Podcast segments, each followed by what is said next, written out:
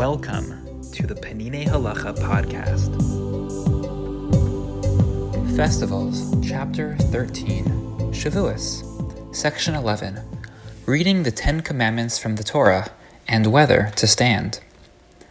Our sages ordained that the Torah reading on Shavuos be about the revelation at Mount Sinai and the giving of the Ten Commandments. The Haftorah is from the beginning of Yechezkel, where the heavenly chariot is described. These decisions can be found in the Gemara in Maseches Megillah. As on all festivals, there are five aliyahs. The original rule was to take out only one Torah scroll from the Ark, and the maftir, that is, the last aliyah, who would also read the Haftorah, would simply be one of the five people called up to read from that one Torah. However, the Gaonim record the custom of taking out two Torah scrolls. Five people read from the first scroll, as described in the Mishnah, and then the Maftir, the last Aliyah, is read from the second scroll. In this way, we now have six Aliyahs, five from the first scroll, and the Maftir Aliyah from the second scroll. The Maftir section is read from Bamidbar, and it describes the festival offerings. The rationale behind this comes from the Gemara, again in Maseches Megillah, which records the following teaching. God said, I established the texts about the sacrificial order for the time when the temple no longer exists. Whenever the Jews read from these texts, I will consider it as if they offered the sacrifices and thus forgive all their sins. Our sages tell us that the Torah reading on Shavuos describing Matan Torah is especially important. To quote from the Pesikta Rav Kahana, God said to the Jews, My children, read this portion every year, and I will consider it I will consider it as if you are standing before Sinai and receiving the Torah. On account of this, the custom on Shavuos is to read the Ten Commandments with the festive, also known as upper, cantillation, Tam Elyon.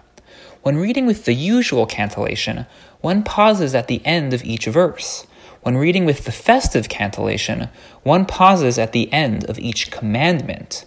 For example, the commandment to remember the Sabbath day extends over four verses, but it is read as one long verse when read with the festive cantillation.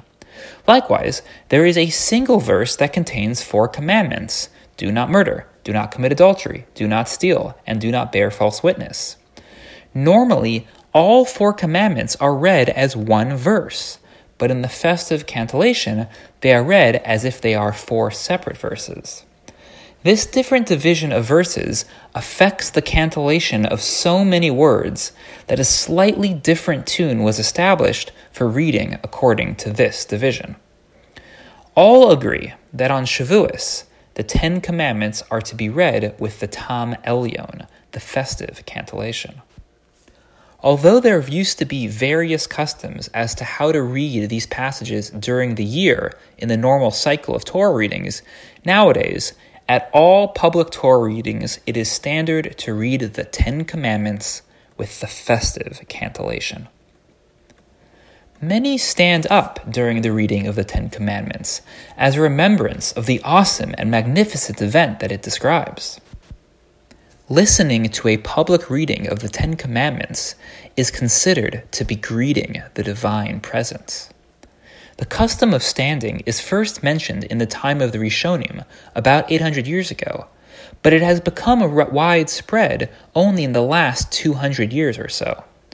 All Ashkenazim and some Sfardim follow this custom of standing. Some, however, object to it because the sages of the Gemara chose not to require the daily recitation of the Ten Commandments together with the Shema. The sages felt that this way people would be less likely to be led astray by the heretical claim that it is sufficient to keep the Ten Commandments alone and we can disregard the rest of the mitzvahs.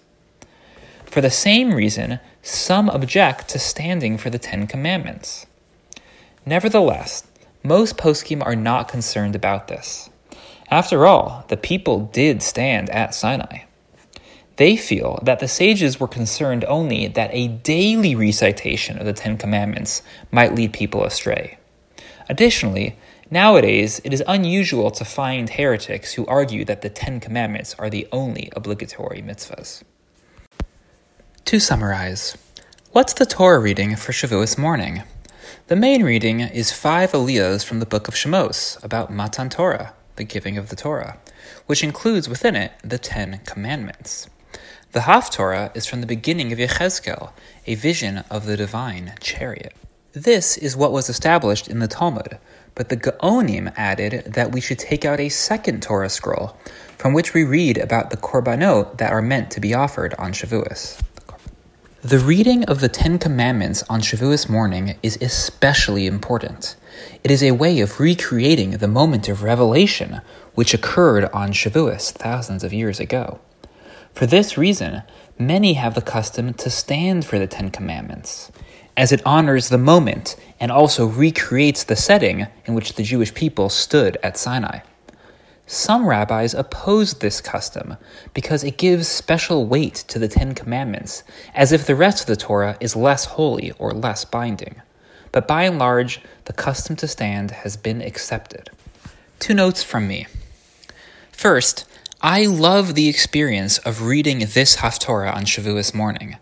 The Haftorah, also known as Maisa Merkava, describes in physical and detailed terms exactly how God's chariot visually appears, as if we can even speak about such a thing. As such, this section is a deeply mystical, esoteric, and mysterious part of Tanakh. So much so that there are halachas on the books about how this section of Tanakh should not be taught in public. I love that we nonetheless read this prophecy on Shavuos. It's like, well, for most of the year, we want to keep this part of Tanakh hidden, but this is the day of revelation. This is the day on which the Jewish people heard God's voice. So accordingly, we can read about a prophecy in which the prophet sees God's chariot. I also love how the Haftorah experience works out for those who stayed up all night. On the one hand, these are some of the hardest conditions in which to listen to Haftorah. As a result, many people fall asleep.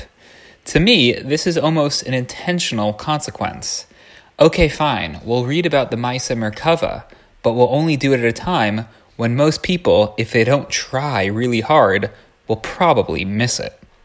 And for those who do manage to stay awake, this is sort of the, well, trippiest condition under which to read this part of Tanakh. It's early morning, on zero sleep, with a blurry mind, and this vision from the prophet Yechezkel washes over you. It truly is another revelation. Second, in the footnotes, the Peninei Halacha gives more background about the opposition towards standing during the Ten Commandments. Though a minority opinion, this position is quite strong, the Rambam himself was opposed to standing, and in our generation, Rav Ovadia Yosef was opposed to standing as well. In that footnote, the Peninei Halacha also mentions a kind of in between position, namely, stand up for the entire Aliyah in which the Ten Commandments are read, and not just the Ten Commandments themselves. In this way, you still give honor to the Ten Commandments, but you don't specify that only those specific verses have a special status. In fact, this is what the Peninei Halacha recommends for someone who is opposed to standing but finds himself in a minyan where most people do stand. If you were to sit the entire time, it would be clearly and overtly divisive, everybody standing and you there in your seat sitting. So instead, you should stand up, but stand up early at the beginning of the Aliyah, and in this way you make your point that the entire Torah, and not just the verses of the Ten Commandments, are considered to us sacred. The Peninei Halacha podcast provides English audio of Peninei Halacha, an exceptional work of halacha by Rav Eliezer Melamed Shlita. The English translation was overseen by Elli Fischer and Koren Publishers. These texts are available for free online, and beautiful printed volumes are available for purchase. The summaries and reflections are from me, Ben Greenfield, rabbi of the Greenpoint Shul in New York City. I occasionally make subtle changes to the original translation. often for clarity, sometimes by mistake.